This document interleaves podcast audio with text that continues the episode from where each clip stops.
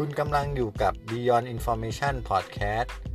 Podcast ที่จะย่อยข่าวสาร ความรู้และคำศัพท์ใหม่ ๆ ทางด้านเทคโนโลยีและดิจิตอลเพื่อให้ผู้บริหารและนักธุรกิจเช่นคุณ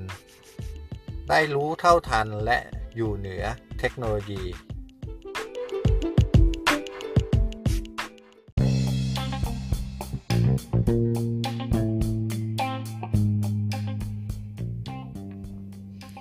ครับ วันนี้ก็มาต่อเนื่องในส่วนของอโปรแกรมที่เป็นส่วนขยายต่างๆของ ERP นะครับ หรือเป็นฝั่งของ Structure Data นะครับ ย้อนกลับไปครั้งที่แล้วคือว่าเราพูดถึงซอฟต์แวร์ในโรงงานนะครับ ซึ่งแยกเป็นฝั่งของ Structure Data แล้วก็ Unstructured Data นะครับ เพื่อจัดการความวุ่นวายนะครับ ทีนี้ในครั้งนี้นะครับ เราก็จะพูดถึงฝั่งที่เป็น ERP นะครับ แล้วมันจะมีแกนกระจายกระจายของมันอยู่นะครับ ผมซึ่งคราวที่แล้วก็จะไล่ให้ฟังไปแล้วมีอะไรบ้างนะครับ ส่วนในฝั่งของอการจัดการกับ Unstructured Data ซึ่งมี ECM เป็นตัวแกนหลักนะครับ เดี๋ยวอาจจะเป็นครั้งถัดๆไปนะครับ หลังจากเราพูดถึงฝั่ง ERP หรือ Structured Data เสร็จแล้วนะครับ ก็ตัวหลักนะครับที่เราจะเห็นนะครับเป็นส่วนขยายของ ERP นะครับ หลักๆเลยเนี่ย เราจะเห็นบ่อยครั้งนะครับ ก็คือจะเป็นในส่วนของ ถ้ายอดนิยมเลยก็จะเป็นพวก WMS นะครับ หรือ Warehouse Management System นะครับ ซึ่งโดยโดยทั่วไปแล้ว ERP เนี่ยนะครับ ก็จะมี Warehouse อยู่แล้วนะครับ ซึ่งอาจจะเป็นระบบที่ซับซ้อนนะครับ หรือว่าเป็นระบบที่ flexible ยืดหยุ่นนะครับ แต่ว่าบางทีมันก็ ไม่ครบถ้วนมากนักนะครับ จนทำให้มีช่องว่างที่บริษัทที่เขาเก่งแต่เรื่อง warehouse หรือชำนาญการแต่เรื่อง warehouse เนี่ยเข้ามานะครับถามว่าอะไรบ้างที่ ERP พื้นฐานมีเกี่ยวกับ warehouse นะครับ ก็ส่วนมากก็จะเป็นในเรื่องของอาการรับสินค้าเข้าคลังนะครับ ก็คืออันนี้จะเป็นในส่วนที่ต่อเนื่องมาจากเรื่องของ PO ถ้าไล่ตามโฟแล้วนะครับ มันก็จะเริ่มตั้งแต่ การขอซื้อซึ่งการขอซื้อเนี่ยมันก็จะเกิดขึ้นได้ตั้งแต่เป็น PR จากแผนกทั่วไปกับการขอซื้อที่เป็น raw material ที่เกิดจากการรัน MRP นะครับผมหรือ MRP เราก็พูดถึงอีกทีก็คือหลังจากรันนะครับ MRP แล้วเนี่ยเราก็จะทราบว่าเราต้องซื้อต้องใช้อะไรบ้างนะครับ มันก็จะวิ่งกลับมาที่ตัว PR PR เสร็จก็จะวิ่งไปที่จัดซื้อนะครับ เพื่อ ทำ PO ระหว่างนั้นก็จะมีโฟแล้วแต่บริษัทนะครับว่าไอ้ PO เนี่ยที่ได้มานะครับ เราจะมีการเทียบราคาหรือเปล่านะครับ จะทำเรื่องของซอร์ซิ่งอย่างไง เรื่องโปรแกรมเมนต์แบบไหนอะไรพวกนี้ครับ พวกนี้ก็จะมีโปรแกรมแยกอีกนะครับ แต่ว่าวันนี้เราเรามุ่งไปที่ warehouse management ก่อนนะครับผม พอมันมีไปที่ PO นะครับ เสร็จแล้วเรา ได้ vendor เรียบร้อยแล้วนะครับ มันก็จะทำการสั่งซื้อใช่ไหมครับ คราวนี้มันตัว PO เนี่ยจะวิ่งไปหลักๆ เลยเนี่ย ก็จะวิ่งไปที่ซัพพลายเออร์ด้วย แล้วก็จะไปกองอยู่ที่ทาง warehouse ด้วยนะครับ เพื่อให้ทาง warehouse รู้ว่านะครับ เดี๋ยวจะมีอะไรมาส่งเมื่อไหร่นะครับ เพื่อเตรียมพื้นที่นะครับ ในบางกรณีที่คลังสินค้าไม่ได้ใหญ่มากนักนะครับ ตัวระบบ ERP ทั่วไปก็จะทำประมาณแค่นี้ครับ ก็คือรับมามาว่าเดี๋ยวจะมีอะไรเข้ามาเมื่อไหร่นะครับ ผมแล้วก็ให้คลังเนี่ยเตรียมพื้นที่นะครับก็อาจจะมี alert เดือนหน่อยหนึ่งนะครับ พอของมาส่งเสร็จปุ๊บนะครับ ทางคลังเนี่ยก็จะทำการตรวจนะครับ ตัวใบส่งสินค้าหรือใบส่งของนะครับ หรือว่า invoice ของทางฝั่ง supplier เทียบกับ PO นะครับ ก็อาจจะมีการรับขาดบ้าง รับเกินบ้างอะไรพวกนี้นะครับ แล้วก็ทำการรับเข้าระบบนะครับผม อันนี้ก็คือเริ่มต้นในส่วนของ WMS แล้วนะครับผม ก็จะทำการรับเข้าระบบแล้วก็มีการบอกว่ามันอยู่ที่ไหนหรือ address มันหรืออเรียกได้ว่าบอกโลเคชันว่ามันอยู่อยู่ส่วนไหนตรงไหนเชลไหนแหลกไหนอะไรประมาณนี้นะครับผมหลังจากเอาไปเก็บเสร็จแล้วนะครับ พอมีการมาเบิกออกนะครับ ก็ จะต้องไปหยิบมาให้ถูกนะครับหลอดนะครับในบาง ERP อาจจะยังไม่มีหลอดอาจจะมีแค่ว่าสินค้าชุดไหนเข้าก่อนออกก่อนเนี่ยผมก็ไปหยิบมาตามวันที่เป็นวันสินค้าที่เข้านะครับผมแล้วก็เกิดการตัดสต็อกนะครับ อาจจะเป็นตัดสต็อกไปเลยหรือตัดสต็อกชั่วคราวอันนี้ก็แล้วแต่ by design ของ ERP นะครับ อย่างเช่นถ้าไปใช้ในการ ผลิตอาจจะเป็นการตัดสต็อกชั่วคราวนะครับ แล้วก็พอเอามาคืนนะครับ หมายถึงว่าจากรายการผลิตเนี่ยของเหลือแล้วเอามาคืนเนี่ยนะครับ ก็จะทำการเพิ่มสต็อกเข้าไปอีกรอบหนึ่งนะครับผมก็การเพิ่มสต็อก ตั้งแต่รอบที่รับสินค้านะครับ กับการเพิ่มสต็อก รอบที่รับคืนเนี่ยนะครับ มันถ้าเป็น ERP ที่นะครับ ไม่ได้ซับซ้อนมากนะครับ บางทีอาจจะเกิดความผิดพลาดในกรณีของเราดูอายุสินค้านะครับ เพราะว่าจริงๆแล้วเนี่ยอายุสินค้าเนี่ยมันถือว่าเป็นอายุนับตั้งแต่วันที่รับเข้ามาจากซัพพลายเออร์นะครับ วันที่คืนของเนี่ยเราต้องเราต้องไม่นับว่ามันเป็นการเริ่มใหม่ครับ ก็ถ้า ERP ทั่วไปก็จะมีประมาณนี้คือรับนะครับ แล้วก็คืนนะครับก็จะมีการลง inventory นะครับว่ามีการเข้าออกอย่างไร แล้วก็มีเรื่องของของการ adjust นะครับผมตรงนี้ก็คือดีหน่อยก็อาจจะวิ่งไปกองที่บัญชีเลยนะครับกรณีที่เป็นแบบ perfect perfectual นะครับผมก็จะทำให้รู้เลยว่ามีสินค้าแบบไหนเข้าแบบไหนออกอะไรเงี้ยครับผมการเคลื่อนไหวเป็นยังไงนะครับแล้วก็แจ้งไปที่คนที่ต้องทำการ ผลิตเลยว่ามีสต็อกอะไรเท่าไหร่นะครับ ให้พอใช้ไหมนะครับ แต่ทีนี้นะครับคนที่เขาชำนาญคลังจริงๆเนี่ยครับเขาจะเห็นว่าเออจริง ๆ แล้วมันยังขาดอีกหลายอย่างนะครับ ถ้าจะบริหารคลังให้ครบนะครับ อย่างเช่น ตอนที่ทำรัน MRP เนี่ยนะครับผมการบริหารคลังเนี่ยส่วนมากจะผูกไปกับการบริหาร Inventory ด้วยนะครับผมก็ก็ต้องมีข้อมูลให้นะครับ เพิ่มเติมว่าเออ ระหว่างที่เรากำลังจะสั่งซื้อเนี่ยหรือเรากำลังรันเนี่ยนะครับระหว่างที่เรารอคอยเนี่ยอาจจะมีของมาส่งก็ได้นะครับ อย่างเช่นวันเราบอกวันนี้ของขาดนะครับ ผมแล้วเราจะผลิตวันวันมะรืนนะครับ แต่เดี๋ยวพรุ่งนี้มีของมาส่งแล้วอะไรพวกนี้แสดงว่าจริงๆแล้วมันไม่ได้ขาดเพียงแต่ว่ามันยังมาไม่ถึงอะไรประมาณนี้ครับ ผมก็ตัว warehouse เนี่ยครับที่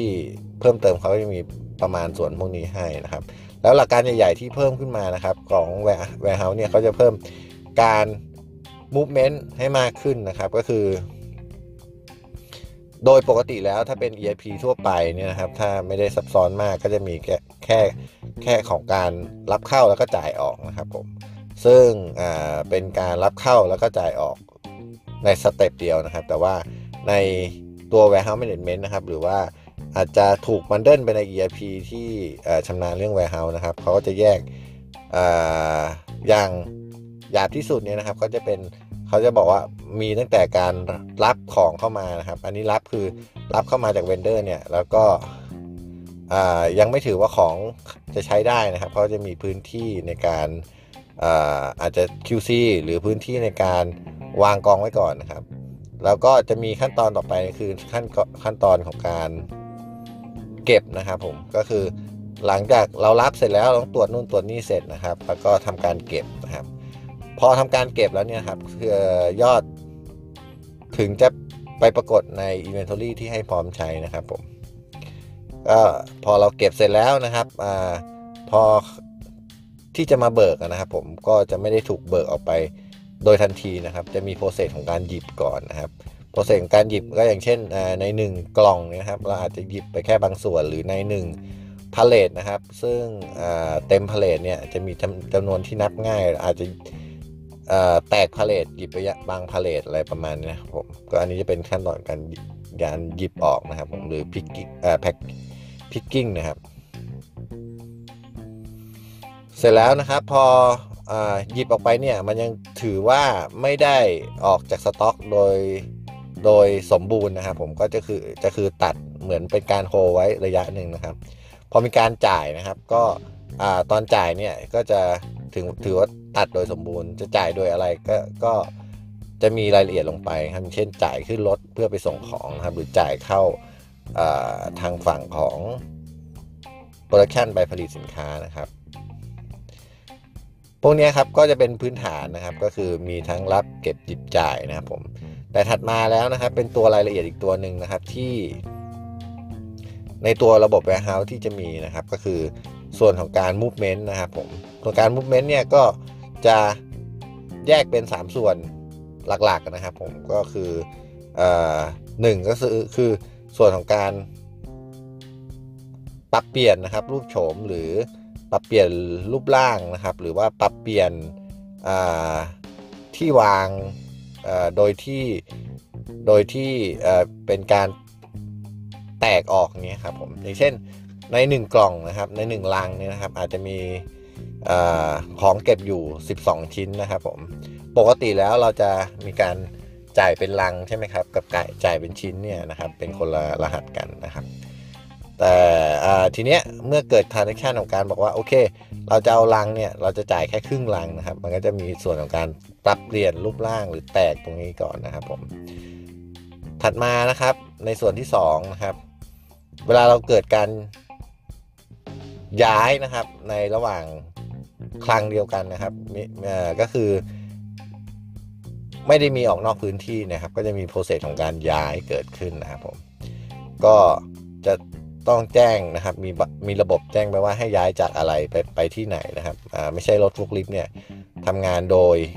พละการนะครับผมถัดมานะครับ ในเรื่องของการโอนนะครับ ซึ่งดูหลักดูคร่าวๆเนี่ยมันจะเหมือนการย้ายนะครับ แต่ว่าการโอนสินค้าเนี่ยนะครับ มันจะมีเรื่องเกี่ยวกับต้นทุนอะไรเข้ามาในนี้ด้วยนะครับ อย่างเช่น การโอนข้ามจังหวัดโอนข้ามคลังสินค้า หรือแม้กระทั่งโอนข้ามแผนกจริง ๆ ก็ถือว่าต้นทุนเปลี่ยนนะครับผมก็สรุปง่ายๆว่า ส่วนของการ movement นะครับ ตรงนี้ก็จะมีในในเรื่องของการ แตกการย้ายแล้วก็การโอนนะครับผมถ้ามาถึงตรงนี้นะครับ ระบบ WMS ที่เป็นตัวเบาๆสุดนะครับ หรือว่ารายละเอียดน้อยสุดเนี่ยนะครับ สิ่งที่จะต้องมีก็คือ การรับเก็บหยิบจ่ายนะครับ ย้ายโอน แล้วก็รีรีแพ็คนะครับผม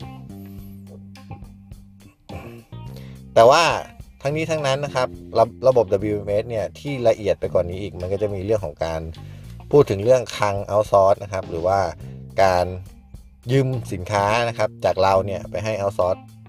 ผลิต อย่างเช่นบอกว่าเราจ้างเอาซอร์สพิมพ์งาน 10,000 เมตรนะครับ เราเอาของไปให้เขา12,000 เมตร แต่เวลาเขาคืนมาเนี่ยเขาคืนให้เราหมื่นอ่าแค่หมื่นเมตร อีก 2,000 เมตร ที่ถือว่าเสียหายของเขาหรือว่าอะไรเงี้ย เราจะทำยังไงหรือว่ามีการยืมของซัพพลายเออร์มาก่อนนะครับ อย่างเช่นบอกว่าเออเงี้ยออก PO ไม่ทันเรายืมเข้ามาเราจะทำยังไงนะครับ หรือว่าการยืมสินค้ายืม raw mat บางตัวมาเพื่อมาทำสินค้าตัวอย่างนะครับ ผมเราเราจะมีโปรเซสยังไงนะครับ พวกนี้นะครับก็จะอยู่ในระบบของการจัดการคลังสินค้านะครับ เกือบทั้งสิ้นเลยนะครับ ซึ่ง คนที่เขาละเอียดจริงๆทางสินค้าละเอียดจริงๆเขาก็เห็นช่องว่างว่า ERP เนี่ยทำไม่ได้ละเอียดเท่าเขานะครับเขาก็จะเอาเอาข้อมูลพวกนี้เอาไปเอาไปเอาไปปักกับ ERP แค่แค่ในส่วนของการเพิ่มสต็อกแล้วก็ลดสต็อกนะครับผมส่วนอื่นๆก็จะมาจัดการที่ระบบ WMS นะครับอ่าอันนี้เป็นส่วนขยาย แค่ส่วนแรกนะครับ ตอนแรกผมคิดว่าจะพูดสัก4-5ส่วนนะครับ ให้ให้ ให้ได้ในในกลุ่มของ ERP นะครับ แต่นี้พูดในส่วนของ WMS ตัวเดียวก็รายละเอียดค่อนข้างมาก แล้วกินเวลาไปเยอะพอสมควรนะครับ คิดว่าเดี๋ยวตัวอื่นเดี๋ยวค่อยมาเรียบเรียงกันใหม่แล้วเดี๋ยวค่อยๆ พูดให้ฟังใหม่นะครับ แต่หลักการก็คือว่าตัว ERP มันก็จะมีนะครับตัวระบบคร่าวๆ แต่ถ้าเราต้องการรายละเอียดเพิ่มขึ้นในส่วนต่างๆเนี่ยเราก็ต้องอาศัย โปรแกรมอื่นช่วยนะครับ หรือว่าถ้า EIP ที่เราอาจจะพัฒนาเองได้เราก็ต้องพัฒนาส่วนพวกนี้เพิ่มนะครับผมเพื่อให้เซิร์ฟแล้วก็ไม่ให้ระบบมันกระจัดกระจายไปอยู่ที่อื่นนะครับ ก็คือไม่ต้องไปทำ Excel บ้างไปจดมือบ้างสดใส่กระดาษบ้างนะครับ แล้วก็เอามาใส่ ERP เท่าที่มันใส่ได้ครับอะไรพวกนั้นเนี่ยไม่ควรทำนะครับ เพราะว่าทำแล้วมันจะ เรียกว่า implement ERP ไม่สมบูรณ์นะครับ แล้วก็จริง ๆ อย่างนั้นถือว่าการใช้ ERP เนี่ยมาสร้างพลังงานให้นะครับผม ก็ลาไปก่อนครับ เดี๋ยวพบกันใหม่ในส่วนอื่น ๆ นะครับผม สวัสดีครับ